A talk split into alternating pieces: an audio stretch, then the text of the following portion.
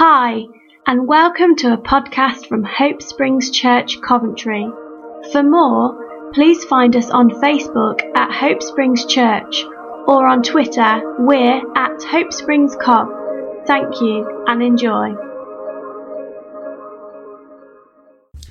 There, everyone, and welcome back to our podcast.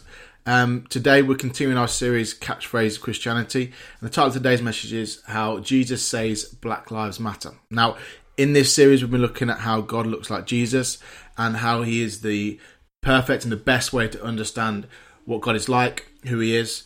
Um, we do a lot of kind of background work on that and why we can be confident in looking at Jesus and realizing that he is the one who reveals what God is like in our previous episodes. So do make sure you check those out. However, for today, uh, we're going to dive right in and look at how Jesus says Black Lives Matter. Now, the premise of our series, as we talked about, is the fact that God is like Jesus. He looks like Jesus. His attitudes and behaviors are like Jesus's. Um, and we can see how God therefore interacts with people and he responds to certain moments as we look at the life of Jesus.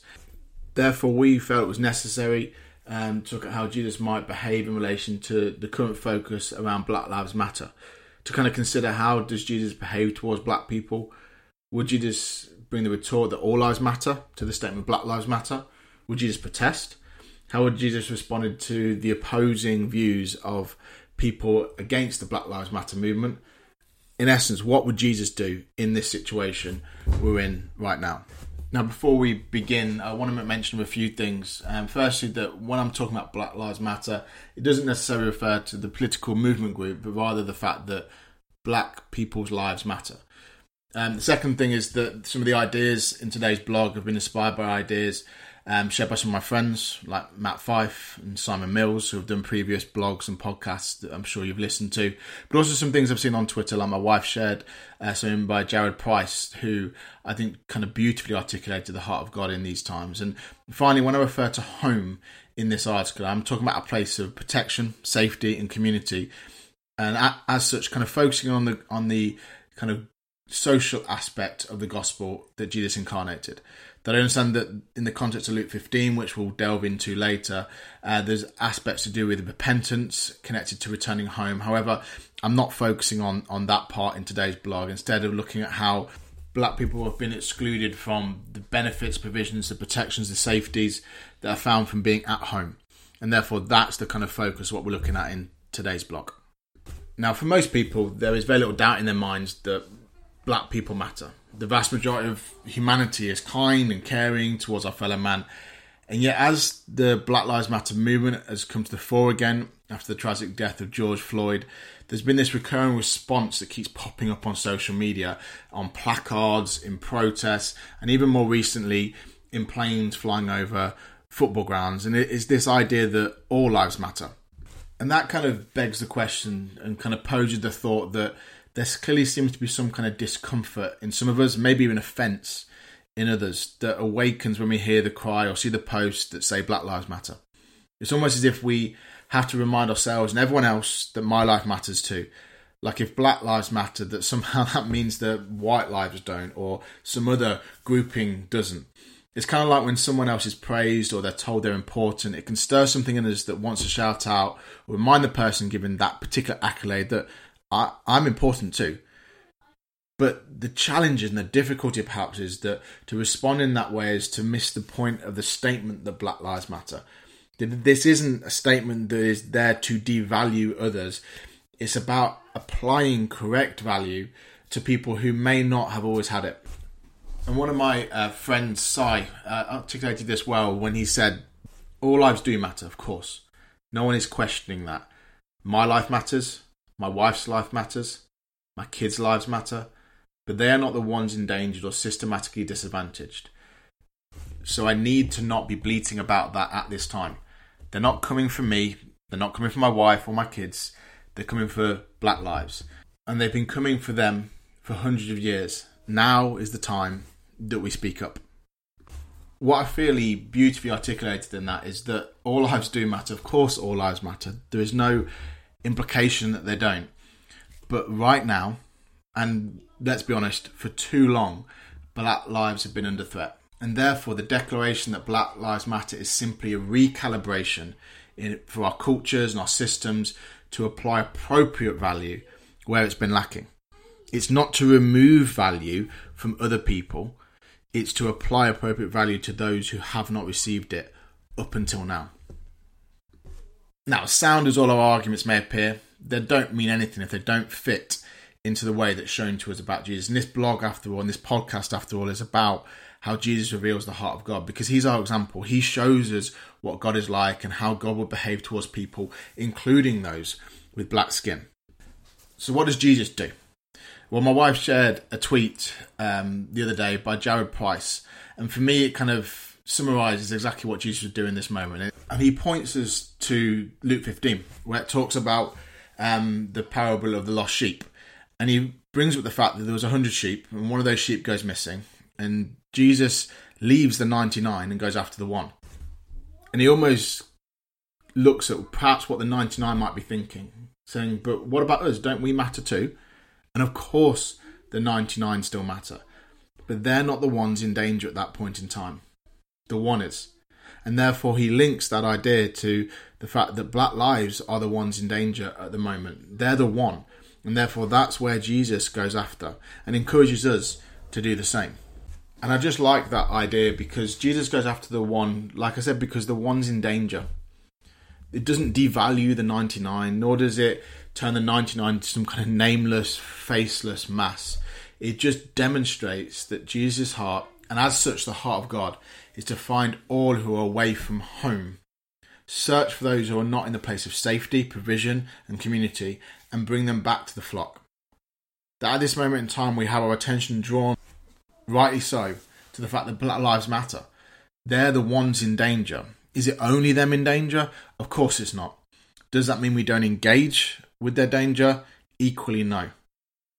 To use the Luke 15 example, there is more than likely to be one sheep away from the flock right now in our world. But Jesus is demonstrating, even if it were only one, then it still matters enough to go after that one. He is showing us that God doesn't just see a massive sheep, but a flock made up of individuals who all matter. The challenge for us is we can we catch that heart of God for the all, even when, even when it's expressed towards someone else who is not us, or perhaps someone else who we don't think it should be expressed towards. And that's the challenge.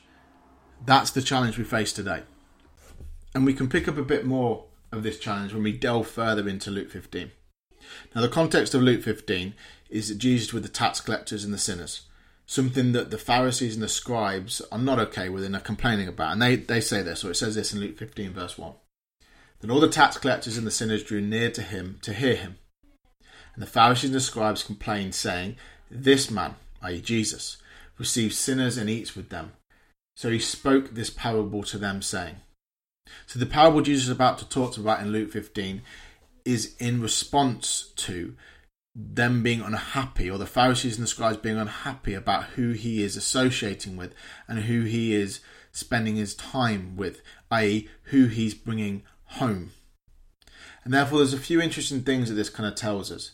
That the Pharisees and scribes didn't like Jesus including those who they thought should not be included. They thought shouldn't be at the table eating with him and they thought shouldn't have the same access and benefits that they probably thought they should be the only ones that experienced. The second thing is that they used this as a criticism of Jesus for associating with the wrong people or giving his time to the wrong things in their eyes. The parable Jesus wanted to share, i.e., the lost sheep, the lost coin, the lost sons, included the message about the lost and excluded being brought back home, i.e., brought back to a place of safety, provision, and community. And the last thing it kind of brings to our attention is that Jesus was showing the value he placed on all people by showing it, and here's the key, in how he expressed it to one. Expressing it to the one doesn't devalue everybody else. It actually heightens the value of everybody else because he says, I'll go after the one because they matter to me in the same way every other one of the 99 matter too. And as Jesus kind of unpacks and talks through these parables, and I would encourage you to kind of read through them yourselves. We haven't got time to read them all now. Um, but as Jesus gives these parables about being away from home, i.e., away from the place of protection, provision, and community, there's never an implication that Jesus is saying the 99 sheep, the nine coins, or the elder brother or the elder son are excluded or that they don't matter.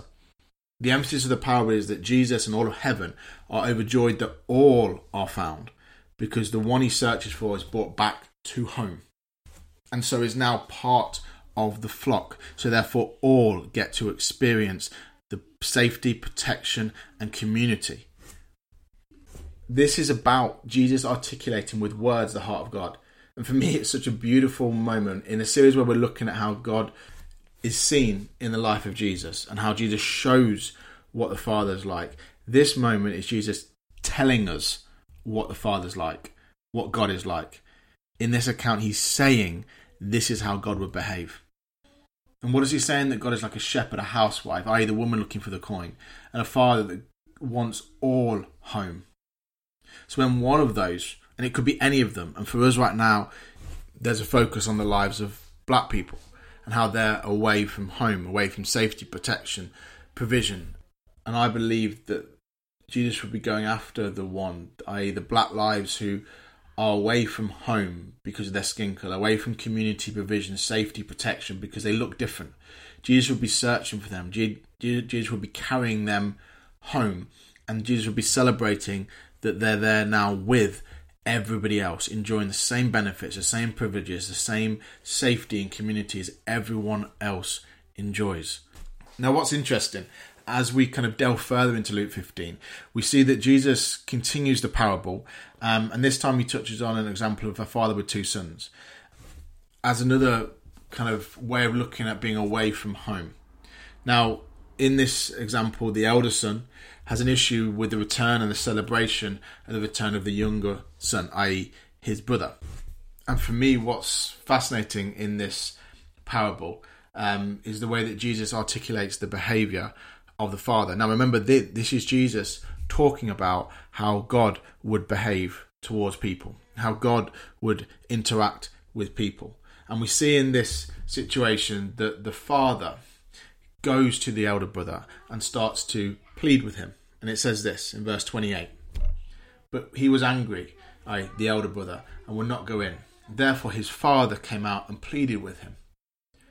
The elder brother then goes on to kind of talk about and explain why all this situation is not fair. And then we pick up the response from the father, and it says this And he said to him, Son, you are always with me, and all that I have is yours. It was right that we should make merry and be glad, for your brother was dead and is alive again, was lost and is found. Now, the startling and shocking thing about God, as articulated and shown by Jesus in this situation, is that he doesn't just want those in danger home. He doesn't just want those who maybe recognize the fact they're lost or away from home, away from the provision and the privileges and the things that are associated with that. He also wants those who find it hard with the attention being on the other. And in this case, currently those with black skin. That God is pleading to those who might even resist being part of the rescue of the other. That He is going to those who maybe aren't too pleased with the other being home.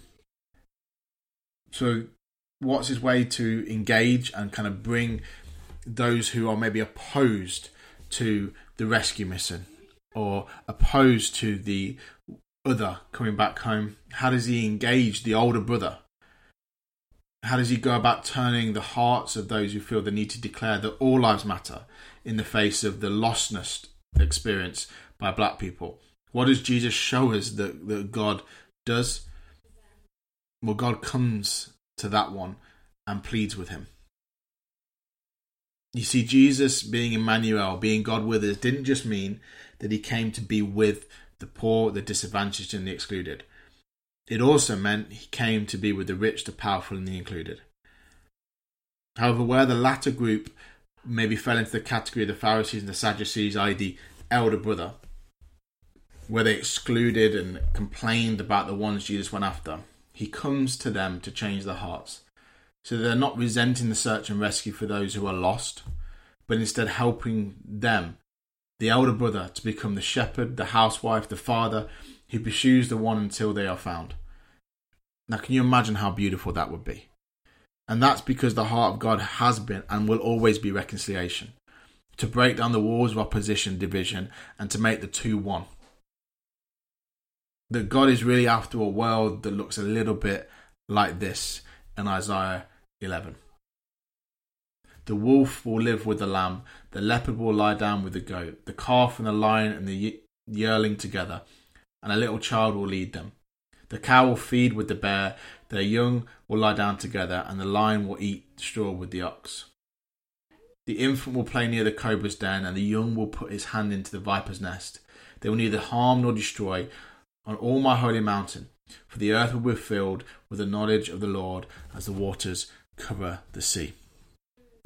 It is interesting, it talks about the earth being filled with the knowledge of the Lord, i.e., the awareness of what Jesus is like, because the awareness of what Jesus is like helps us to understand what God is like.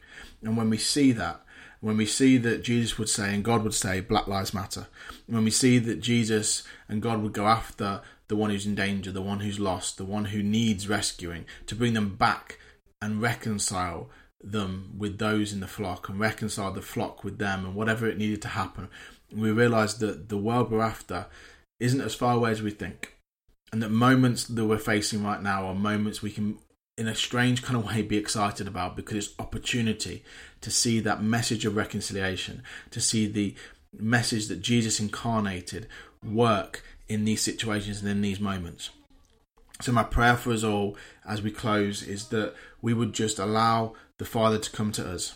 We would allow Him to soften our hearts. We would allow Him to fill us with love.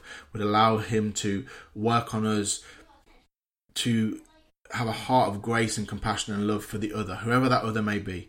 Maybe it is those with black skin right now. Maybe it's not. Maybe it's a different group. But that He would soften our hearts to allow us to reach out and reconcile with the other, that we would see the world restored as Jesus saw it all that time ago. In Jesus' name, amen. Thank you very much for giving the time today to listen to this podcast. If you've enjoyed it, please do check out the rest of our podcasts and why not bless somebody by sharing it with them. Um, we really believe it's a powerful message for people to be engaging with at this time. Um, so thank you and have a wonderful rest of your day. God bless. Bye bye.